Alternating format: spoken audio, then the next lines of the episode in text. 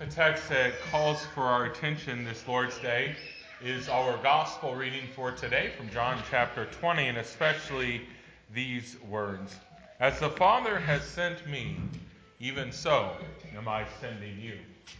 Grace, mercy, and peace to you from God our Father and from our Lord and Savior Jesus Christ. Amen.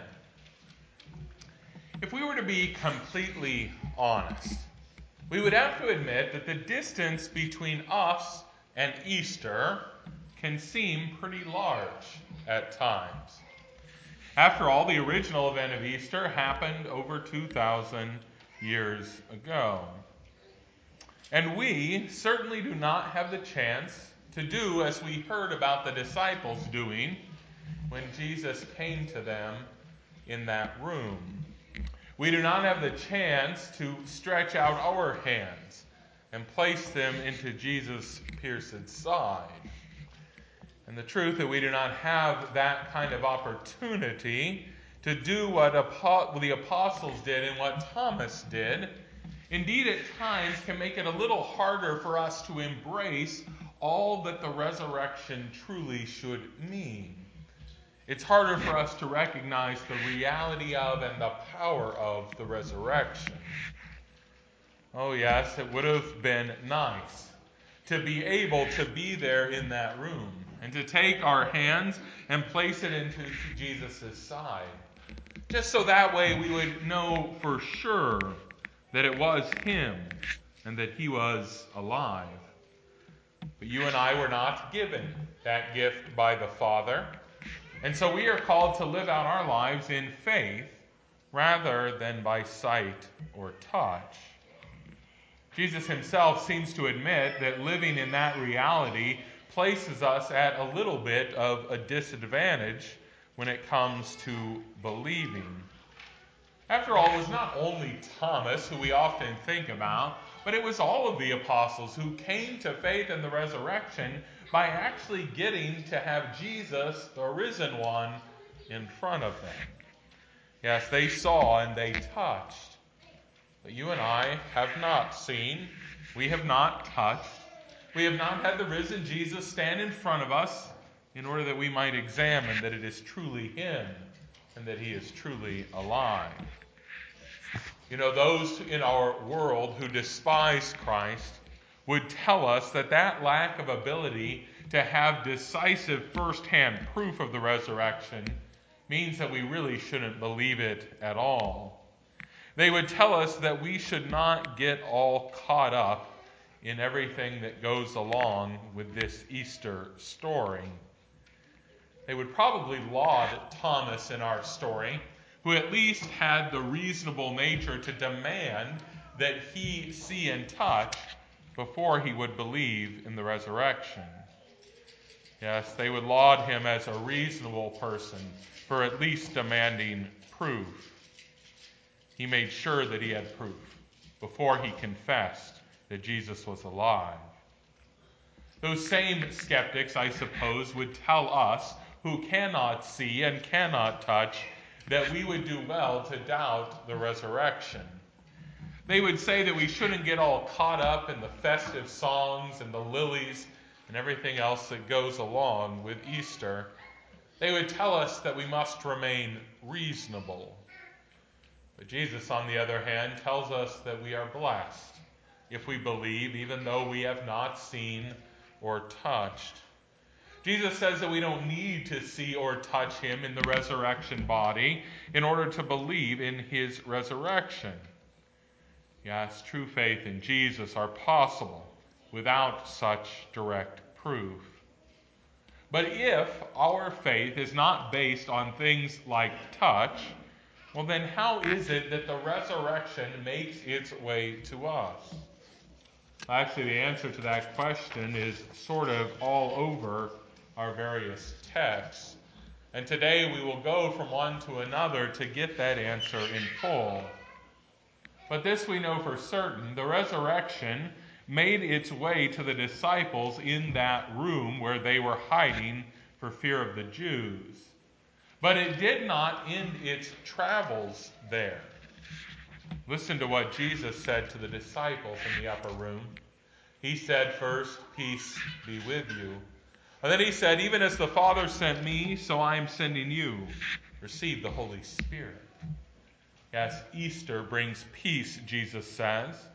It is, after all, the proof that God has accepted the sacrifice of the cross for our sins. It is the assurance that all is well between us and God. It is the assurance that we have new life now and that we will have it eternally in the new heaven and new earth. But that peace of Easter has to be delivered. It has to be brought from that open tomb and into the lives of every man, woman, and child. It was delivered to the disciples in that room on that day. But you know, that was not only for them. Not only did Jesus raise from the dead for those 12 or maybe a few more that were in the room that day, but he wanted everyone to know of this resurrection.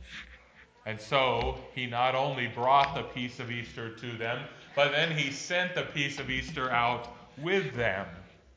And if we have any doubt that the power of Easter went along with these men who were sent out, we just need to think again of what we heard in our first reading from Acts. For we were told there that as Peter would walk along, if his shadow even fell on someone who was sick, they would immediately be healed. It wasn't that Peter's shadow had some sort of magic property in itself always but instead he had been sent by Jesus with the power of the resurrection, and it brought forth such healing. Yes, Jesus wants that Easter to come to everyone. And so he sent out the apostles into the streets. And thankfully, he continues in our day as well to send men out to deliver the peace of Easter to all, even to us for he wants us to have healing of our body and of our soul. For Easter is not just about making bodies new, it's not just about sickness being healed. It's also about people being raised up to new and spiritual life. And that is why Jesus told his disciples, after telling them to receive the Holy Spirit, if you forgive anyone their sins, they are forgiven.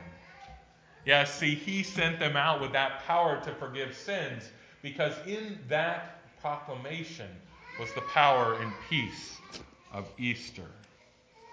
Those sent by God have continued to do that work ever since, to proclaim to the people of God that their sins are forgiven in Christ's name. And each time that happens, Easter comes close to their hearers the peace of Easter is there, which reminds them that all is well. Yes, it comes through those words of absolution that Christ gave to the apostles to speak. But it really also comes each and every time the Word of God is spoken in any context. John, in fact, says at the end of his gospel, as we heard, that he wrote down his words of the gospel in order that people might believe that Jesus was the Christ and in him have life. That's Easter talk. The apostles who were placed into prison as soon as they got out of prison were told that they were to go into the temple and proclaim the word of life. That is Easter talk. Yes, Easter comes through the preaching of the word. And even though our texts for the day don't specifically mention it, we must also remember that Easter comes close to us each time we receive the Lord's Supper.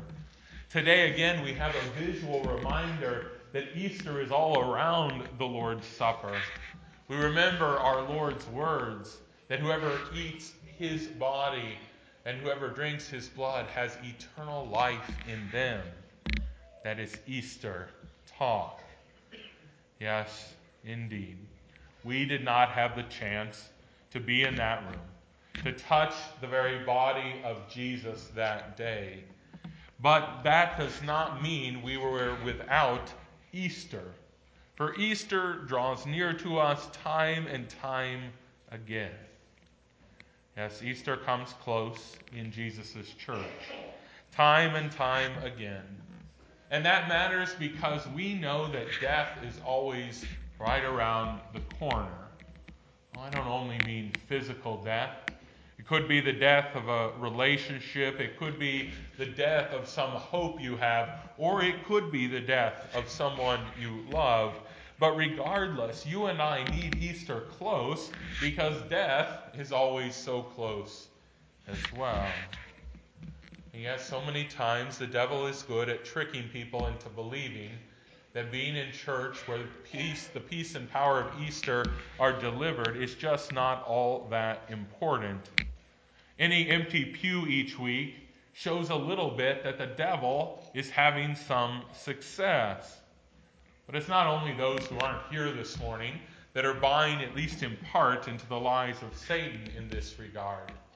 For all of us have Sunday mornings where we think perhaps that we could do something more important or exciting that day.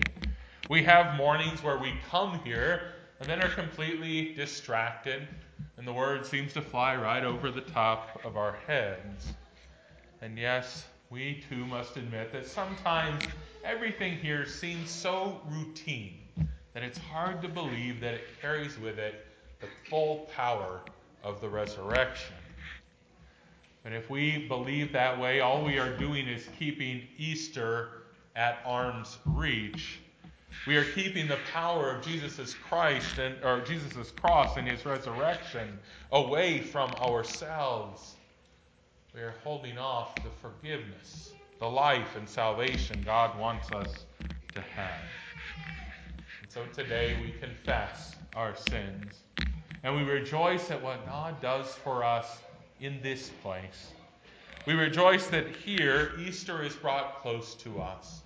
That here Jesus speaks to us the words he spoke in that book of Revelation. He says to us, Fear not, for I am the first and the last, the living one. I died, but now I live forevermore.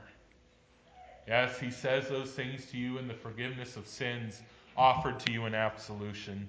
He says them to you in the words that are preached into your ears. He says them to you in the body and blood delivered into your mouth.